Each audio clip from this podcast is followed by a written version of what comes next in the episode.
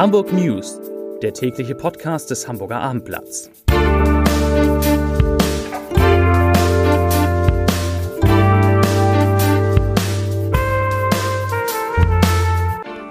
Herzlich willkommen.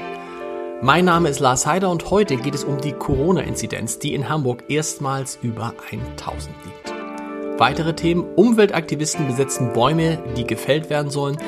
Rapper Jesus von 187 Straßenbahn steht erneut vor Gericht und den beiden Fußball-Zweitligaklubs der Stadt wird eine ungewohnte Ehre zuteil. Dazu gleich mehr. Zunächst aber wie immer die Top 3, die drei meistgelesenen Themen und Texte auf abendblatt.de. Auf Platz 3 Experte empfiehlt, das sind die elf gesündesten Lebensmittel. Auf Platz 2 Frachtschiffe, warum immer öfter Container über Bord gehen. Und auf Platz 1 Corona-Ausbruch in Hamburger Kitas, Kinder und Erwachsene betroffen. Das waren die Top 3 auf abendblatt.de. Hamburg hat heute gleich zwei Corona-Negativmarken überschritten. Die Zahl der Neuinfektionen lag mit 4055 erstmals über 4000. Das sind 3161 mehr als am gestrigen Sonntag und mehr als doppelt so viele wie am Montag vergangener Woche, als 1898 Fälle gemeldet worden waren. Die Inzidenz überspringt die Tausender-Marke und liegt jetzt bei 1055,8 Neuinfektionen pro 100.000 Einwohner binnen sieben Tagen. Vor einer Woche hatte dieser Wert noch mehr als ein Drittel niedriger gelegen, nämlich bei 659,7. Angesichts dieser Zahlen gelten an Hamburg Schulen noch strengere Corona-Regeln. Alle Schülerinnen und Schüler müssen sich dreimal pro Woche unter Aufsicht in der Schule auf das Virus testen lassen, statt wie bislang zweimal pro Woche. Getestet werde jeweils montags, mittwochs und freitags, das teilte die Schulbehörde mit. Teilnehmen müssen ausnahmslos alle Schülerinnen und Schüler, sofern sie nicht einen negativen Corona-Test aus einem anerkannten Testzentrum nachweisen können. Bislang waren Geimpfte und Genesene von der Pflicht ausgenommen, konnten sich aber auf freiwilliger Basis testen lassen. Da die allerwenigsten Schüler bereits eine Auffrischungsimpfung erhalten hätten, schaffe die generelle Testpflicht deutlich mehr Sicherheit sagte die Schulbehörde heute. Zudem trage die Testpflicht dazu bei, dass alle Schüler weiterhin außerhalb der Schule an 2G-Plus-Veranstaltungen teilnehmen könnten, ohne ein zusätzliches Testergebnis vorlegen zu müssen. Test gebe es genug. Insgesamt stünden derzeit rund 4,8 Millionen Stück zur Verfügung. Der wegen mehrerer Straftaten angeklagte Gangster-Rapper Jesus, Frontmann der Hip-Hop-Gruppe 187 Straßenbande, hat sich heute vor dem Landgericht Hamburg teilweise geständig gezeigt. Es stimme, dass er am Morgen des 8. März 2020 an der Reeperbahn mit der flachen Hand nach einer 19-Jährigen geschlagen habe, erklärte Verteidiger Ulf Dreckmann im Namen des Angeklagten. Er habe mit der Hand gefuchtelt, weil er angenommen habe, die junge Frau wolle ihn filmen. Er habe sich bereits zweimal dafür entschuldigt und ihr ein Schmerzensgeld von 500 Euro gezahlt.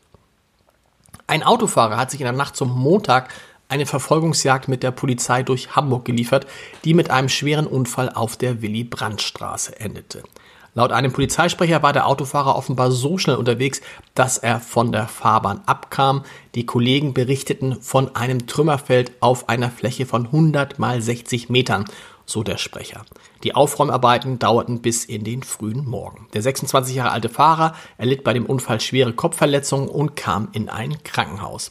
Warum er vor der Polizei flüchtete, ist noch unklar. Sie wollen die Fällung von 27 Bäumen verhindern. Vier Umweltaktivisten haben heute Morgen auf dem Alsenplatz in Altona mehrere Bäume besetzt und ein Banner an den Ästen angebracht, auf dem jeder Baum zählt steht. Die Bäume sollen zugunsten der Hamburger Sparkasse weichen, genauer gesagt zugunsten eines Neubaus eines Wohnheims für die Auszubildenden der Haspa.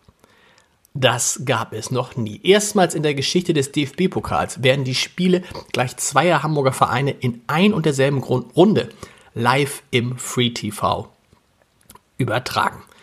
Sowohl das achte Finale des HSV beim Bundesligisten 1. FC Köln als auch die Begegnung des FC St. Pauli gegen Achtung Borussia Dortmund stehen morgen am Dienstag damit einem großen Fernsehpublikum offen. Den Anfang macht der HSV um 18.30 Uhr auf Sport 1. Gibt es natürlich auch alles im Abendblatt Live-Ticker. Stadtrivale St. Pauli zieht um 20.45 Uhr dann in der ARD nach. Vorher können Sie über die beiden Hamburger Vereine schon alles Wichtige in unseren Podcasts erfahren. Im HSV, wir müssen reden, ist der ehemalige Trainer Hüb Stevens zu Gast im Milan Talk Ivan Klasnic. Zu hören alles unter www.abendblatt.de slash podcast.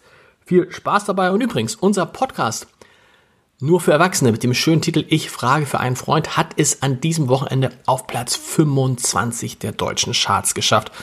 Auch da lohnt es sich offensichtlich mal reinzuhören. Ich wünsche Ihnen einen schönen Feierabend. Hamburg News morgen wieder um 17 Uhr. Bis dahin. Tschüss.